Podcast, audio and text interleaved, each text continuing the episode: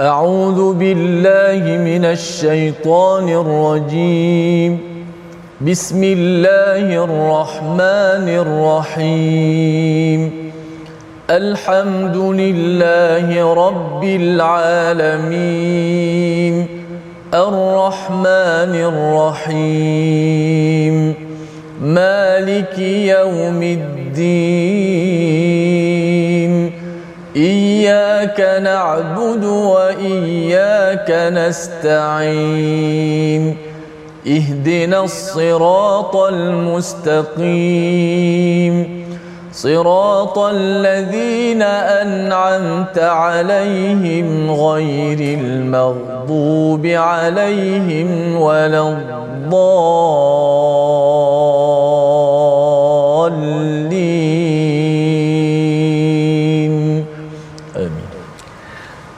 Bismillahirrahmanirrahim. Assalamualaikum warahmatullahi taala wabarakatuh. Alhamdulillah wassalatu wassalamu ala Rasulillah wa ala alihi wa sahbihi wa mawala. Subhanaka la ilma lana illa ma 'allamtana innaka antal alimul hakim. Wa la haula wa la quwwata illa billahil aliyil azim. Para penonton yang dirahmati Allah, alhamdulillah syukur banyak pada Allah Subhanahu wa taala yang mengizinkan pertemuan kita sekali lagi pada hari ini. Dan kita juga bersyukur kepada Allah Subhanahu Wa Taala kita dapat memulakan sesi pada kali ini seperti mana kebiasaannya bagi mereka yang sentiasa merindui suara Al-Fadhil Ustaz Tirmizi kita ni.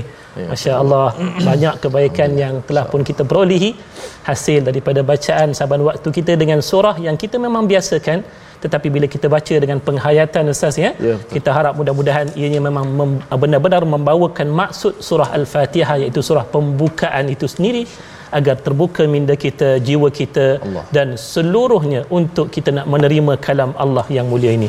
Hari ini insya-Allah para penonton yang dirahmati Allah, kita nak mulakan juga sesi ini selain daripada bacaan surah Al-Fatihah yang kita bacakan sebentar tadi, kita bacakan terlebih dahulu doa permulaan kita ni sebagai kita nak menjemput keberkatan daripada Allah sama-sama kita baca doa Rabbi syrahli sadri wa yassir li amri wahlul 'uqdatam min lisani yafqahu qawli Tuan-tuan sebelum lagi pada tu pastikan tuan-tuan share terlebih dahulu, kongsikan terlebih dahulu pautan FB kita untuk kita nak perpanjangkan kebaikan.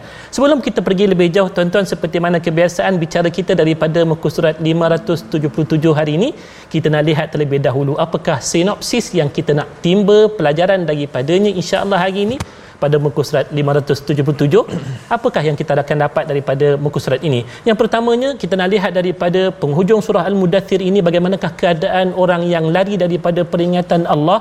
Dalam ayat-ayat yang akan kita lihat nanti insya-Allah.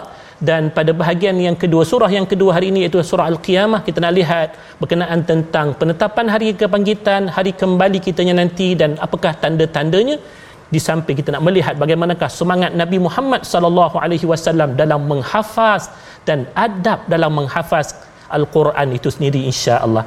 Hari ini insya-Allah kita akan melihat muka surat 577 tuan-tuan dan seperti mana kebiasaan tak sempurna tadabbur kita ustaz kalau tak Masya dengar bacaan ustaz Allah. Tirmizi kita. Nanti kita kata tak masuk Quran dalam jiwa kita. So hari ini untuk penghujung surah Al-Mudathir anak sendiri saya sendiri rindu untuk dengar suara ustaz Tirmizi ni kita jemput ustaz Tirmizi untuk bacakan terlebih dahulu ayat yang bermula daripada ayat 48 sehinggalah kepada penamat surah Al-Mudathir. Silakan ustaz Hari ni terandum apa Ustaz agak-agaknya? Ah, ni baru nak fikir. Insya-Allah. Silakan Ustaz. Okey, terima kasih kepada Fadil Ustaz uh, Syamsul Hakim uh, selaku pentadabbur kita pada episod kali ini. Alhamdulillah uh, penonton sahabat-sahabat Al-Quran kita menarik hari ini sebelum kita masuk surah Qiyamah kita akan habiskan dulu uh, hujung surah Al-Muddathir akan sama-sama kita dah dengar tadi sedikit sinopsis dan nampak gambaran ayat yang dibaca dan insya-Allah selepas bacaan kita akan mendengar kupasan dan tadabbur akhir surah Al-Mudathir eh, dan kita akan masuk pada hari ini awal surah Al-Qiyamah. Jom sama-sama kita baca terlebih dahulu. أعوذ بالله من الشيطان الرجيم بسم الله الرحمن الرحيم فما تنفعهم شفاعة الشافعين فما لهم عن التذكرة معرضين كأنهم حمر مستنفرة فرت من قسورة. بل يريد كل امرئ منهم أن يؤتى صحفا منشرة. كلا بل لا يخافون الآخرة. كلا تذكرة فمن شاء ذكره وما يذكرون إلا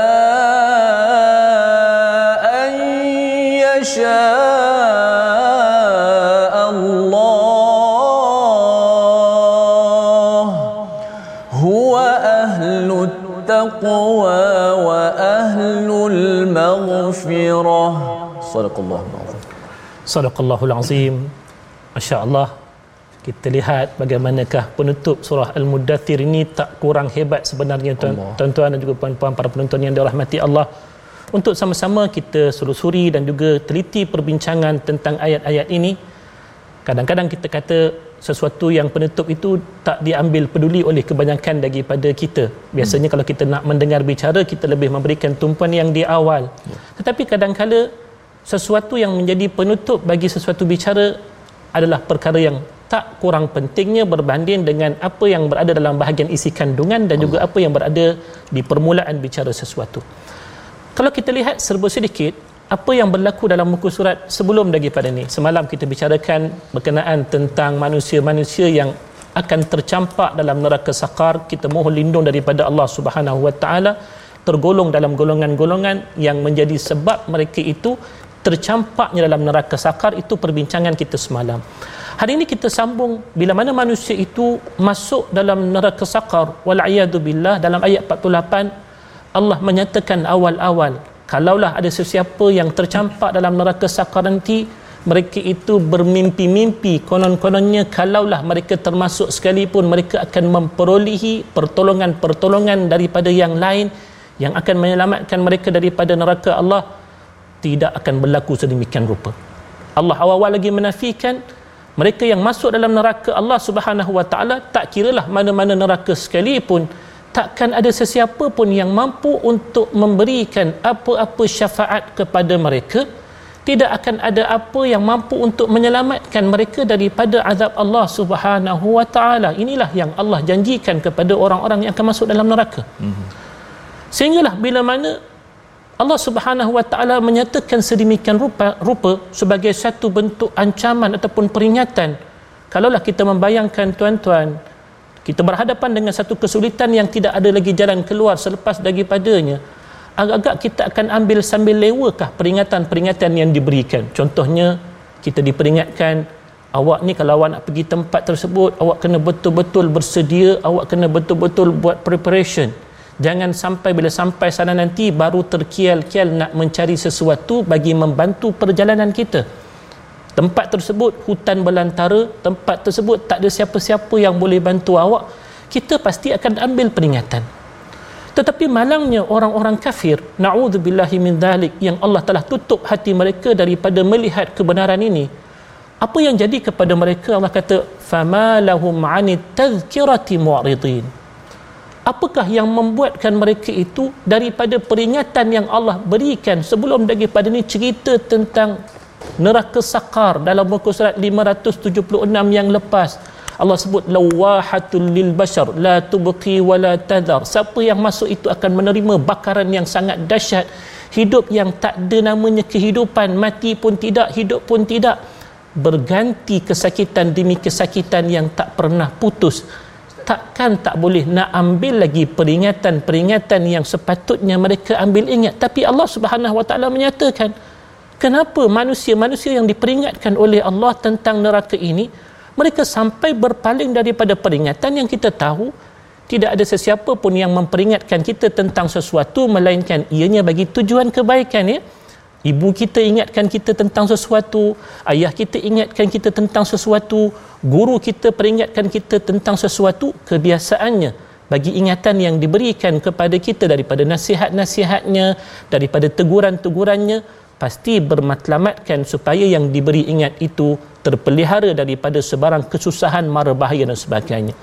Sampaikan keadaan orang-orang kafir yang berpaling daripada peringatan ini sangat-sangat buruk perangai mereka Allah gambarkan kata Allah ka'annahum humurum mustanfirah.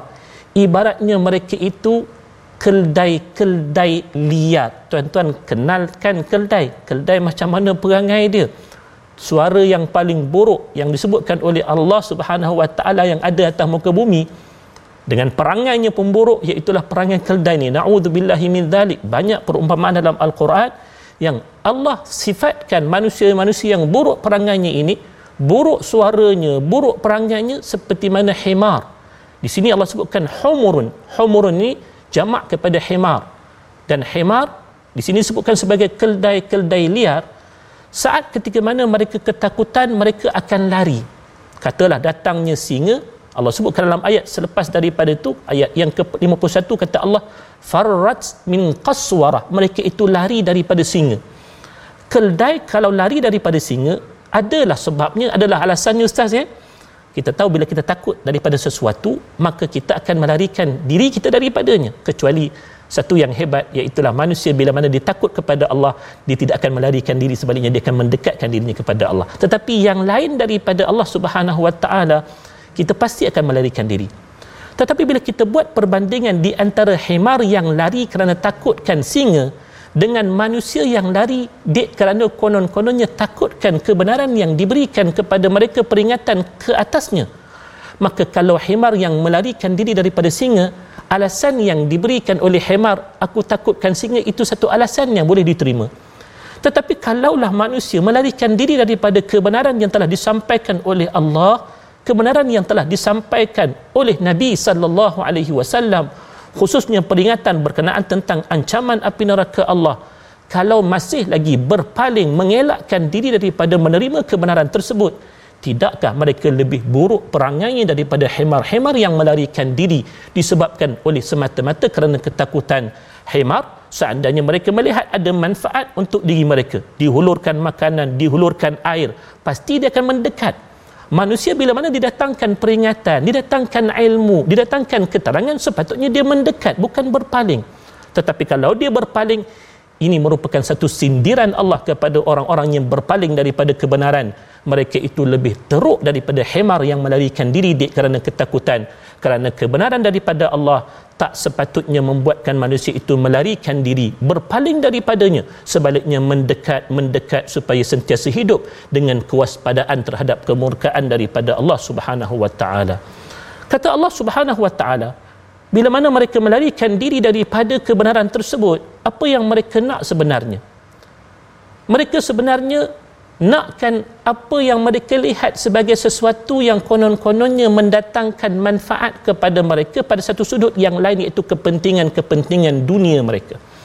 Mereka tak nak ikut kebenaran yang disampaikan oleh Nabi sallallahu alaihi wasallam kerana kesombongan mereka terhadap status dan juga kedudukan yang mereka ada. Nabi sallallahu alaihi wasallam Allah kurniakan kemuliaan dengan menurunkan al-Quran kepada baginda sehingga baginda diangkat menjadi seorang nabi seorang rasul dan dikala itulah orang-orang Arab melihat kedudukan nabi yang dimuliakan oleh Allah itu datang daripada pengutusan al-Quran ataupun pengutusan risalah terhadap Nabi sallallahu alaihi wasallam. Sekalipun mereka berpaling daripada al-Quran mereka berpaling daripada kebenaran tapi dalam hati mereka mereka menginginkan kedudukan yang diperolehi oleh Nabi sallallahu alaihi wasallam.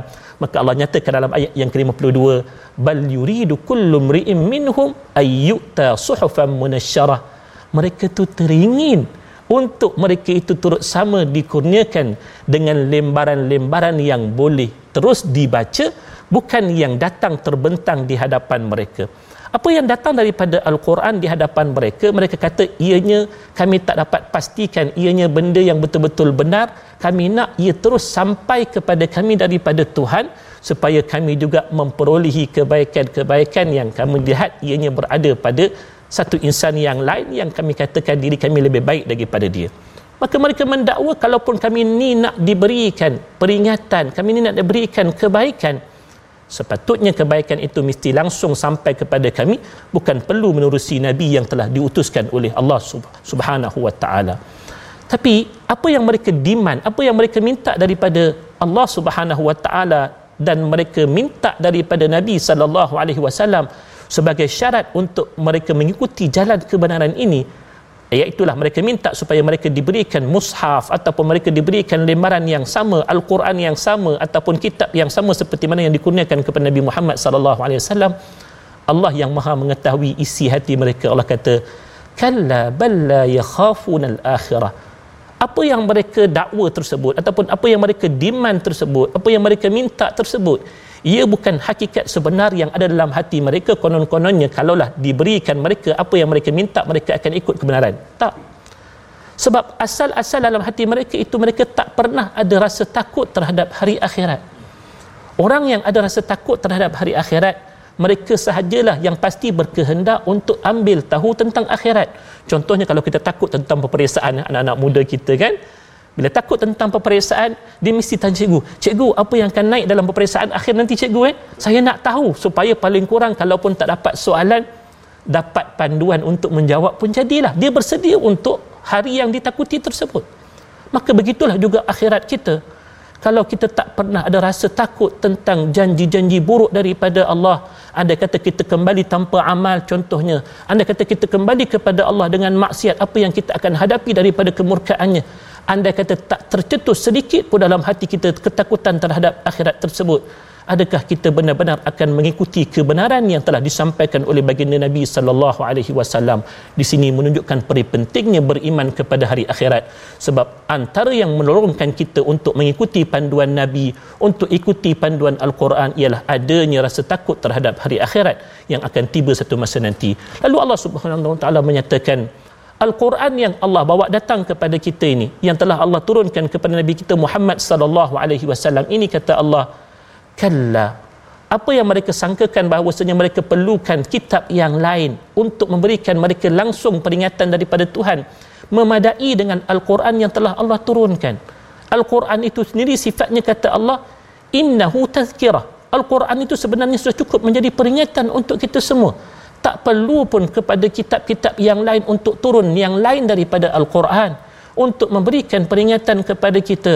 Berpadalah dengan apa yang telah Allah turunkan kepada Nabi kita sallallahu alaihi wasallam yang kemudiannya baginda menjelaskan setiap satu daripadanya dengan sunnah-sunnah baginda Nabi sallallahu alaihi wasallam ianya berpada bagi kita untuk kita mendapatkan peringatan bagi mencetuskan ketakutan ketakwaan yang sebenar kepada Allah dan bimbangkan akan akibat yang buruk daripada kederhakaan kita kepadanya. Tapi malangnya ustaz adakah ianya akan menjadi peringatan untuk semua? Tak. Allah kata peringatan itu hanya akan laku hanya akan berlaku. Faman syaa'a dzakara siapa yang betul-betul berkehendak untuk ambil peringatan maka dia akan ambil peringatan. Macam kita lah dalam banyak-banyak peringatan dunia ini jangan bawa laju-laju nanti kemalangan bukan semua ambil peringatan ini. Jangan memandu sambil melihat telefon kata kat diri kita sendiri ustaz eh. Contohnya buat juga benda tersebut. Tak jadi lagi kita kata tak ada masalah apa-apa tapi kalau di dunia ini ada setengah-setengah perkara mungkin kita boleh perbetulkan lagi kalaupun berlaku sesuatu yang buruk. Tetapi di akhirat kalaulah yang berlaku daripada sesuatu yang buruk itu itu masuk kita ke dalam neraka Allah Subhanahu wa taala tak berguna lagi peringatan pada masa tersebut. Lalu Allah sebutkan sebagai penamat bagi bicara surah al-mudaththir ini kata Allah wa ma yadhkuruna illa ayyasha Allah. Tidaklah yang mengambil peringatan itu melainkan orang-orang yang Allah berkehendak akannya mengambil peringatan. Kita tahu kehendak daripada Allah Ta'ala ini dalam banyak-banyak keadaan kesemuanya datang bersebab Ustaz. Kalau kita memang ahli kepada orang yang layak menerima peringatan maka kita akan layak menerima peringatan tersebut. Tapi kalau kita ni sengaja menunjukkan daripada awal lagi keengganan untuk mengikuti peringatan-peringatan tersebut awal-awal lagi tak sempat nak peringat. Sudah pun melontarkan tuduhan yang bukan-bukan contohnya bagaimana mereka melemparkan tuduhan kepada Nabi. Tak sempat lagi Nabi berkata-kata. Mereka kata Nabi seorang pendusta. Tak sempat lagi Nabi berkata-kata. Maka dikatakan Nabi itu ahli sihir. Tak sempat lagi Nabi berkata-kata. Dikatakan Nabi itu orang yang gila. Kalau jenis yang begini masa bila mereka nak mendengar peringatan tersebut? Maka di sinilah Allah Subhanahu wa taala menyebutkan kehendak Allah Subhanahu wa taala dalam hal mereka yang nak diberikan ke dalam jiwanya rasa untuk menerima peringatan tersebut sehinggalah mereka betul-betul mengambil peringatan daripadanya. Allah sebutkan di hujung ini ada dua sifat mereka yang akan mengambil peringatan tersebut kata Allah huwa ahlu taqwa wa ahlul maghfirah. Mereka itulah orang itulah ialah orang yang dikenali sebagai ahli taqwa. Ahli taqwa ni siapa dia orang yang kita kata bukan takwa sesekali. Sekejap dia takwa sekejap dia tidak takwa tetapi ahli takwa memang sentiasa kekalkan dirinya dalam ketakwaan kepada Allah Subhanahu wa taala dan Allah ulang sekali lagi perkataan ahli untuk sifat yang kedua wa ahlul maghfirah. Dan orang itu juga adalah orang yang sentiasa hidup dengan keampunan daripada Allah. Lalu orang tanyakan ustaz ya kenapa kalimah ahlun ini diulang dua kali? Sedangkan kalau bahasa Arab biasanya diringkaskan ya diringkaskan ahlu taqwa wa ahlul maghfirah kerana dua sifat ini adalah dua yang mesti dilaksanakan tanggungjawab yang berbeza kita kena takwa kepada Allah selalu kita juga kena selalu mohon ampun daripada Allah. Takwa kewajipan kita tetapi bila mana kita minta ampun kepada Allah bukan semestinya kita akan terus dapat keampunan daripada Allah. Sebaliknya kena bersungguh-sungguh untuk dapatkan keampunan daripada Allah. Tuan-tuan juga puan-puan yang dirahmati Allah inilah penamat bagi surah Al-Mudathir. Tapi sebelum kita lanjutkan untuk bicara surah yang berikutnya kita nak lihat terlebih dahulu apakah perkataan yang kita dah datangkan kepada tuan-tuan sebagai kosakata kita hari ini insya-Allah iaitu perkataan yang kita akan temui dalam ayat yang ke-8 nanti daripada surah Al-Qiyamah untuk bicara yang seterusnya tuan-tuan iaitu wa khasafal qamar. Qamar apa yang dikatakan khasaf? Iaitu hilang cahaya gelap ataupun tenggelam. Kalimah yang biasa kita dengar kalau gerhana itu disebutkan sebagai khusuf gerhana bulan ustaz ya. Sehinggalah ianya telah digunakan oleh Allah Subhanahu wa taala sebanyak 8 kali dalam al-Quran. Inilah bicara kita sehingga penamat surah al-mudaththir kita temui untuk bahagian yang kedua daripada surah yang berikutnya. Jangan ke mana-mana insya-Allah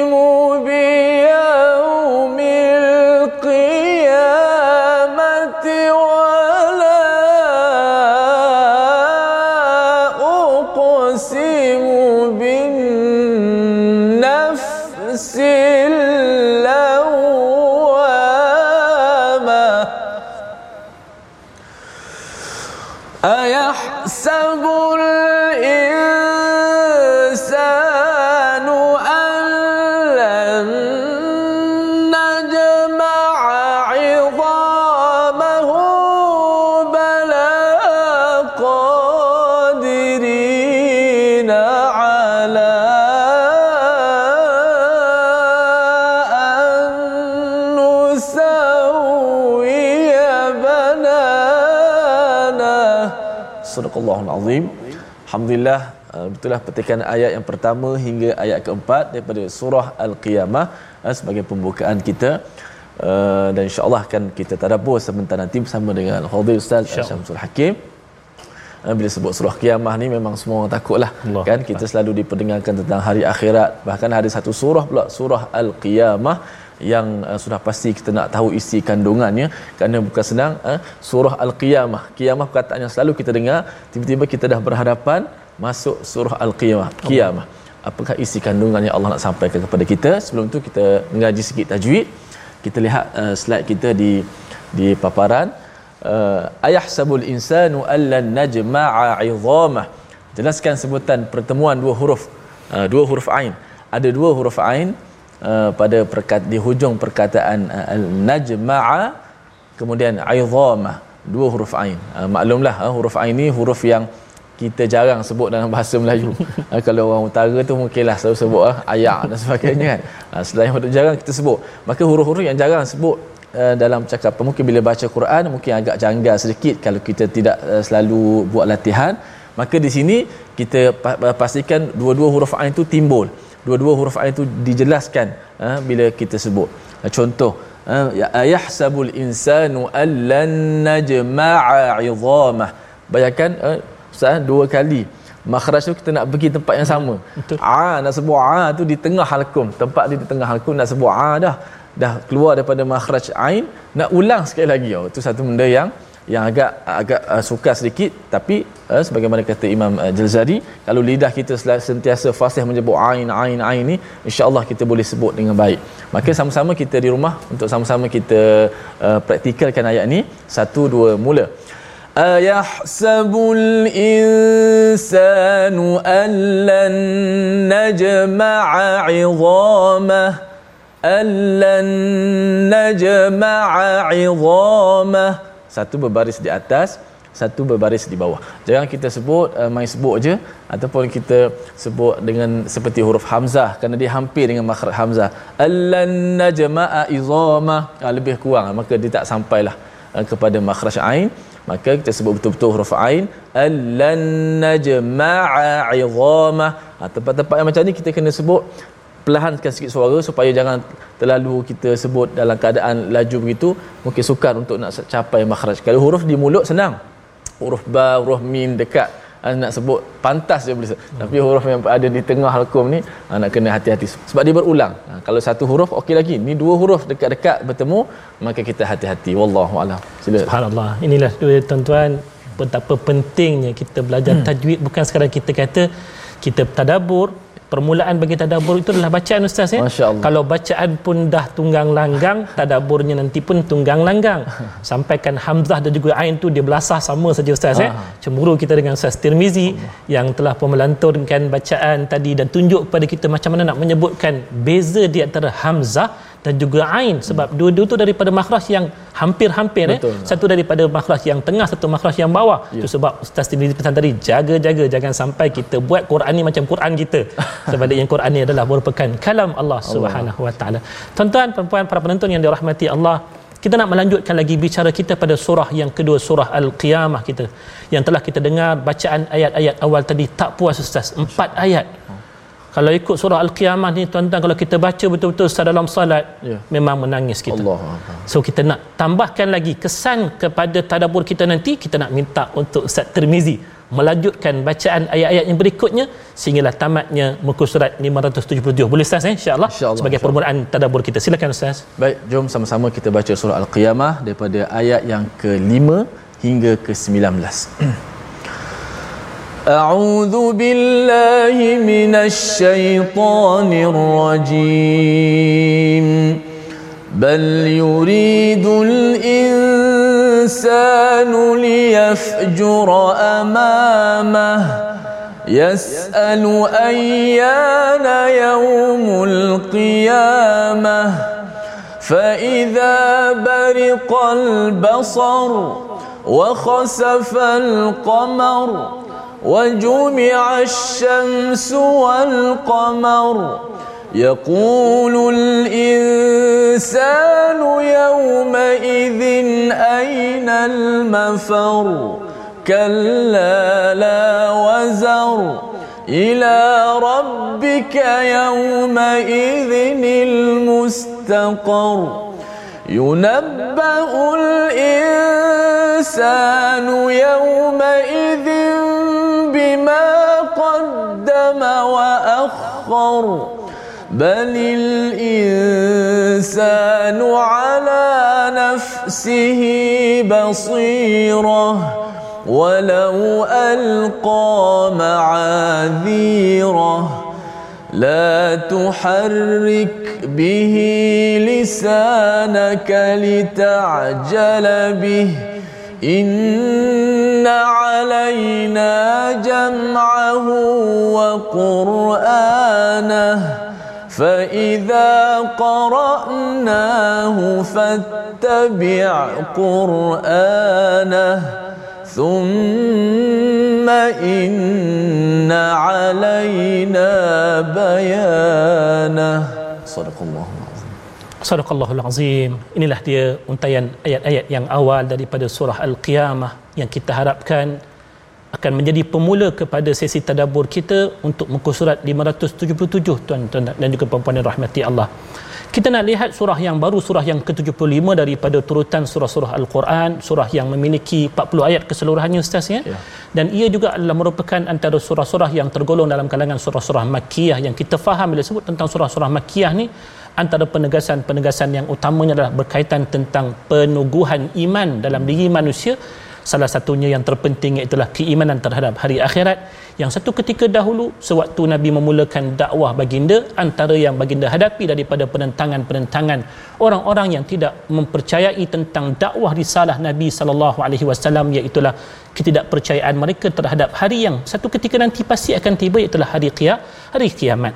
Kalau kita lihat perkaitan di antara hujung surah Al-Mudathir yang lalu sebelum kita masuk surah Al-Qiyamah ni tuan-tuan kita dapat melihat betapa Al-Quran yang didatangkan oleh Allah itulah merupakan satu peringatan sehingga yang mengambil peringatan itu Allah sebutkan dua ciri yang utama. Mereka itulah mesti terdiri daripada orang yang sentiasa hidup dengan ketakwaan kepada Allah dan yang kedua mereka mestilah hidup sentiasa beristighfar kepada Allah memohon keampunan kepada Allah.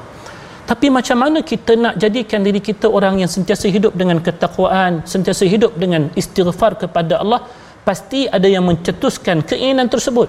Kalau tidak kita pasti akan terleka dengan dunia yang sangat-sangat melekakan ini. Kita pasti akan terleka dengan hiburan yang berada di sekitar kita daripada dunia ini maka antara perkara yang akan mengembalikan balik rasa untuk kembali kepada takwa kepada Allah rasa untuk beristighfar banyak-banyak kepada Allah dengan kita mengingatkan diri kita dengan satu urusan yang sangat besar yang pasti akan tiba kepada kita iaitu urusan yang Allah telah bersumpah dengannya dalam ayat yang pertama iaitu Allah kata la uqsimu biyaumil qiyamah. Allah bersumpah dengan hari kiamat ini.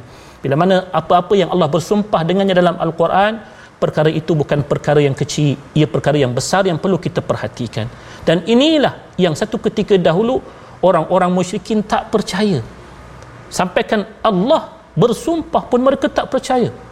Allah kata la uqsimu biyaumil qiyamah wa la uqsimu bin nafsil lawama yang keduanya Allah bersumpah dengan jiwa yang selalu mencela dirinya iaitu diri kita ini. Salah satu daripada peringkat-peringkat diri manusia yang ada kita ada jiwa yang jiwa amarah nafsu yang amarah kita ada yang dikatakan nafsul lawama sehinggalah siapa yang dapat mencapai nafsu yang paling tinggi jiwa yang paling tinggi yang disebutkan sebagai nafsul mutmainnah barulah dia akan jadi orang yang berjaya. Tapi inilah tingkatan-tingkatan dalam hidup manusia yang perlu ada sentiasa kita panggil renungan terhadap diri kita. Kalau kita ni selalu hidup dengan nafsu amarah ni tak pernah pandang diri kita diri yang penuh dengan kekurangan. Tak pernah melihat diri kita penuh dengan kecelaan. Kita anggap diri kita ni selalu sempurna selalu baik sahaja. Maka kita takkan ada usaha untuk pembaikan diri daripada masa ke semasa. Sedangkan itu merupakan keperluan untuk hidup orang yang bertakwa. Maka bila mana kita mula bersumpah ataupun kita mula menerima bahawa saja dalam diri kita ini Allah bersumpah dengan jiwa kita yang mula mencela akan diri kita sendiri iaitu mula melihat kekurangan-kekurangan diri kita barulah kita akan mengalih pandangan bagaimana satu ketika nanti kalau kita tak sempat kita tak berusaha untuk memperbaiki diri kita sebelum tibanya hari kiamat nanti tuan-tuan naya kita. Betul.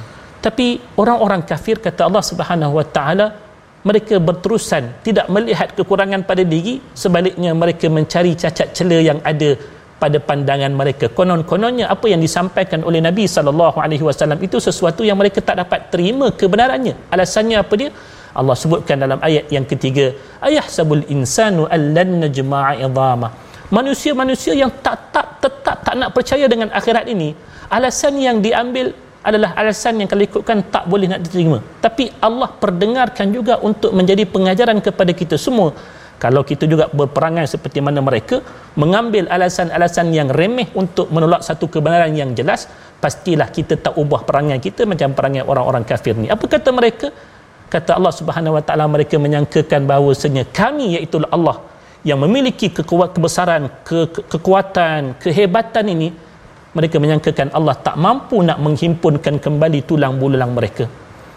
Allah terus jawab kalau kamu tak percaya kami ini boleh menghimpunkan tulang belulang kamu satu ketika nanti walaupun setelah ianya hancur memang kalau tuan-tuan kita dengar dalam bicara Allah yang banyak contohnya dalam surah Al-Isra Allah menyatakan qalu a idza mitna wa kunna turaba wa idhaman wa kunna idhama wa rufatan a inna lamab'uthuna khalqan jadida mereka persoalkan adakah ketika mana tulang belulang kami itu telah pun hancur binasa adakah kami akan dibangkitkan kembali So benda ini menjadi persoalan yang sebenarnya persoalan yang remeh bagi kita. Kat dunia pun kita dapat tengok tulang-tulang manusia yang patah, yang retak dalam bentuk skala yang kecil. Allah pulihkan balik, ada yang datang mula-mula bertongkat, selepas sebulan dua boleh sihat balik. Walaupun ianya memakan sedikit masa lah. Tetapi itu merupakan proses yang Allah minta kita perhatikan kalau di dunia kamu dapat tengok tulang belulang itu dapat kembali dikembalikan kepada rupa bentuk yang asal daripada yang patah kemudian dielokkan kembali. Apatah lagi untuk urusan akhirat yang kata segala-galanya di tangan Allah Subhanahu wa taala. Allah boleh memulihkan dalam satu second sahaja daripada tulang-tulang yang hancur menjadi debu dikembalikan kembali menjadi sempurna. Cukup dengan kata Allah bala qadirina ala an nusawwiya banana. Cukup bagi kami untuk dilihatkan keperkasaan Allah Subhanahu wa taala bagaimana Allah menyempurnakan tulang-tulang yang dilihat sangat-sangat kompleks apakah bahagian tersebut? Kita tengok tulang kita yang ruas besar ni kan? Ruas besar ni maksudnya satu tulang yang ketulan besar.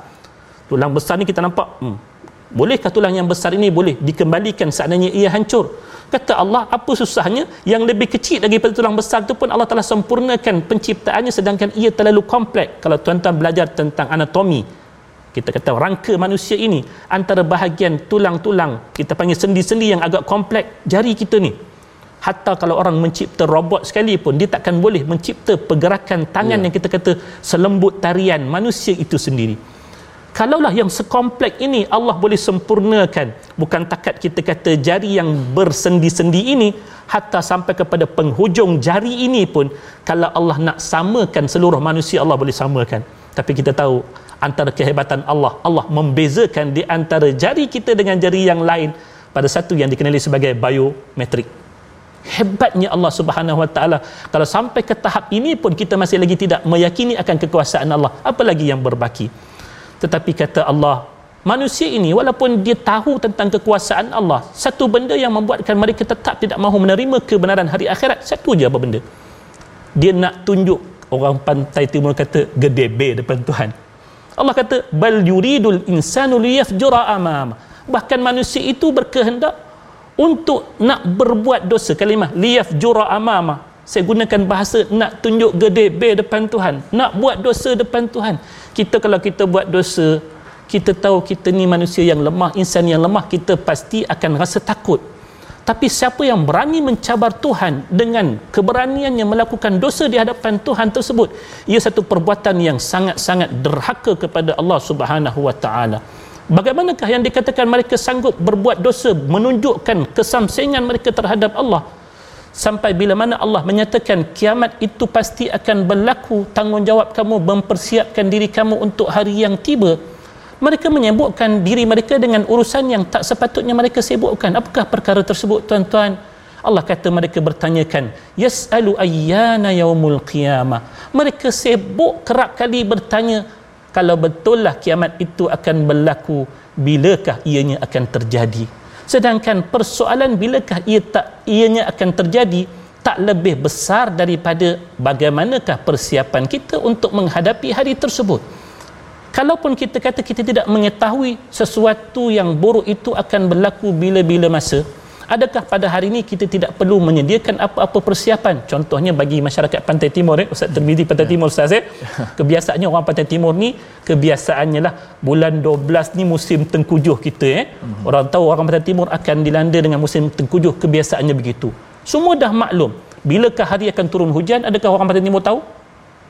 Tak tahu. Cuma jangkaannya bulan 12 itu kebiasaannya banjir lah. Tapi orang yang kita kata yang ambil take for granted tentang musim tengkujuh pantai timur ni ah dia kata benda tu tak penting. Biarkan tentang peringatan-peringatan musim tengkujuh ni. Kalau betul lah nak jadi tolong bagi tahu hari apa nak bajir ada orang pantai timur tanya macam tu tak ada. Kita tahu orang pantai timur bulan 10 lagi bulan 11 tu dah siap dah barang-barang dapur dia pack-pack dah barang-barang penting kalau lah tiba-tiba berlaku na'udzubillah min dalik uh, bah yang melanda mereka akan dan sempat melarikan diri ataupun menyelamatkan diri mereka.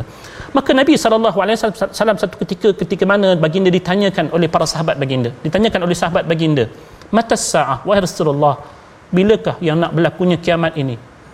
Nabi SAW awal lagi didik pada kita masanya itu tidaklah penting untuk kita ketahui lebih besar daripada apa yang perlu kita bersiap sedia tentangnya. Nabi jawab dengan jawapan yang bukan mengkhabarkan jawapan bagi persoalan yang ditanyakan. Tetapi Nabi tunjukkan apa yang sepatutnya kita buat. Nabi kata ma'adattalaha apa yang telah awak persiapkan untuk hari tersebut.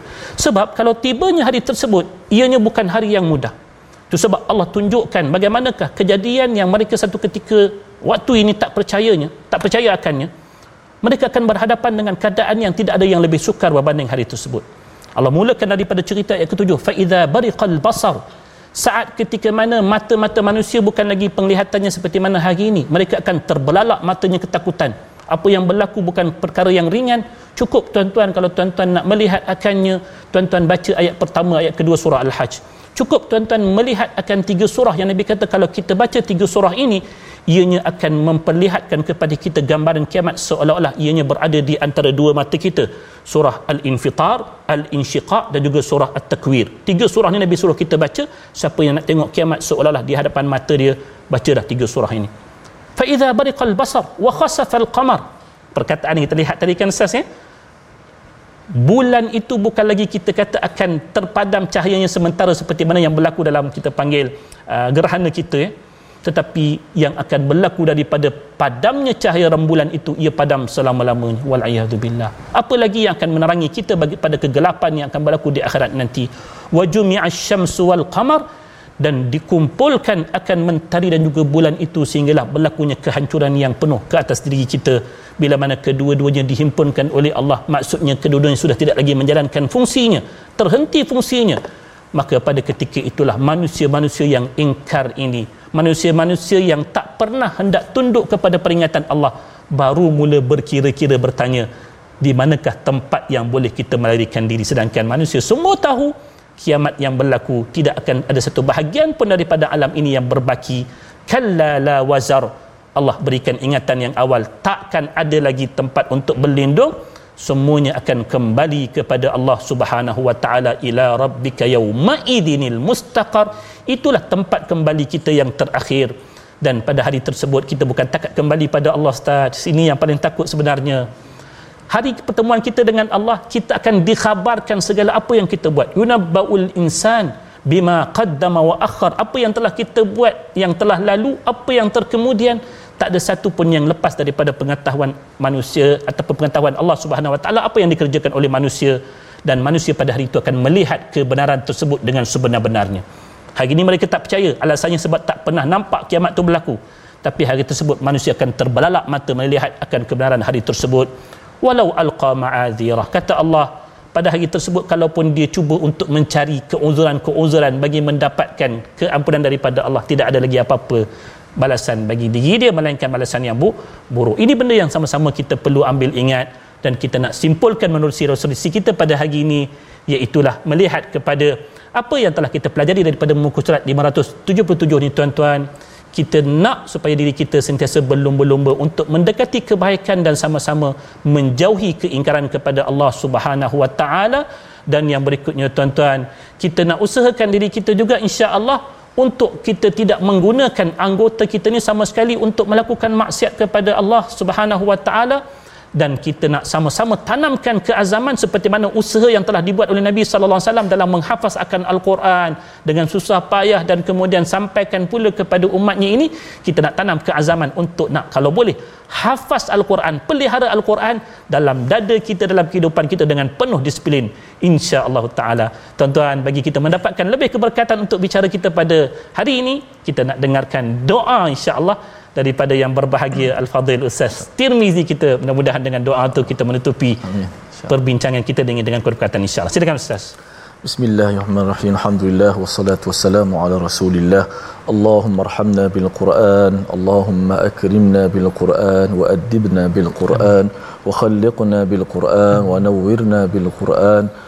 وعلمنا بالقرآن يا ذا الفضل والإحسان يا رب العالمين وصلى الله وسلم وبارك على محمد وعلى آله وصحبه وسلم والحمد لله رب العالمين Amin. Amin. Alhamdulillah ya, begitulah uh, kita dapat banyak mutiara dan pengajaran-pengajaran penting dalam uh, surah hujung surah Mudathir dan juga Al-Qiyamah ini mudah-mudahan benar-benar uh, menjadi kita kata apa uh, menjadi uh, pengajaran berguna buat kita untuk kita hidup pada masa hadapan ini dengan bekalkan al-Quranul Karim dan mudah-mudahan kita fokus dalam kehidupan kita bahawa kita ada hari akan kembali kepada Allah Subhanahu Wa Taala. Untuk itu saya ajak semua sahabat-sahabat untuk sama-sama turut menyumbang dalam tabung gerakan al-Quran Moga-moga dapat memberi manfaat kepada ummah dengan Al-Quran dan jangan lupa saksikan ulangan My Quran Time malam ini dan juga esok pagi. Mudah-mudahan kita sentiasa dimuliakan Allah Subhanahu Wa Taala dengan Al-Quran Karim. Jumpa lagi My Quran Time, baca faham amal. Assalamualaikum.